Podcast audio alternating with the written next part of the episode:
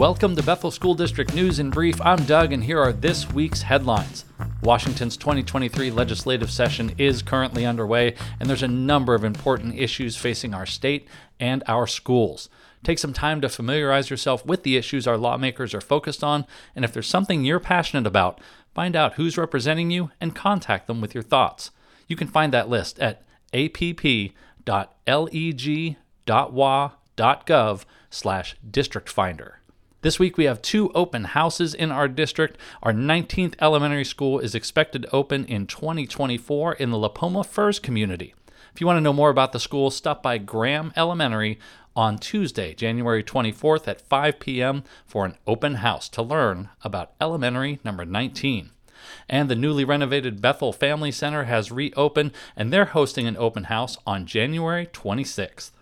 We all know January is Whole Child Month. Research shows that many children come to school with social, emotional, and academic development learning gaps unrelated to school or their education, and shifting from a singular focus on academic achievement to a view that promotes a student's social, emotional, and character development is good policy and best practice.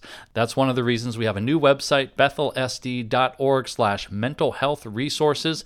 You can find our whole child month calendar there, along with a resource page. And be sure to listen to episode 25 of our podcast where we talk more about Whole Child Month. And speaking of podcasts, this week on the Bethel School District Presents, we'll be chatting with two JROTC cadets about what they've learned and where they're headed after graduation.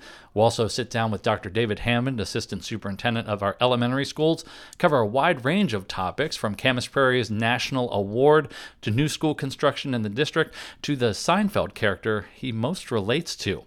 New episodes of the pod drop on Thursdays. It's time for highly capable referrals. Anyone, that's parents, teachers, community members, can refer a student to be tested for potential qualification in next year's highly capable programs. The deadline for referrals are January 31st. You can learn more about the program and fill out an online referral for a student at bethelsd.org. Hit the search bar and search for highly capable. For our staff, W 2 statements will be mailed and electronically available on January 31st. That's per federal law. You'll be able to access the statements in Skyward through the W 2 link in the payroll menu. And as always, we'll wrap things up with our Joke of the Week segment What is an English teacher's favorite breakfast? Well, it's of course synonym rolls. Thanks for listening. We'll be back next month.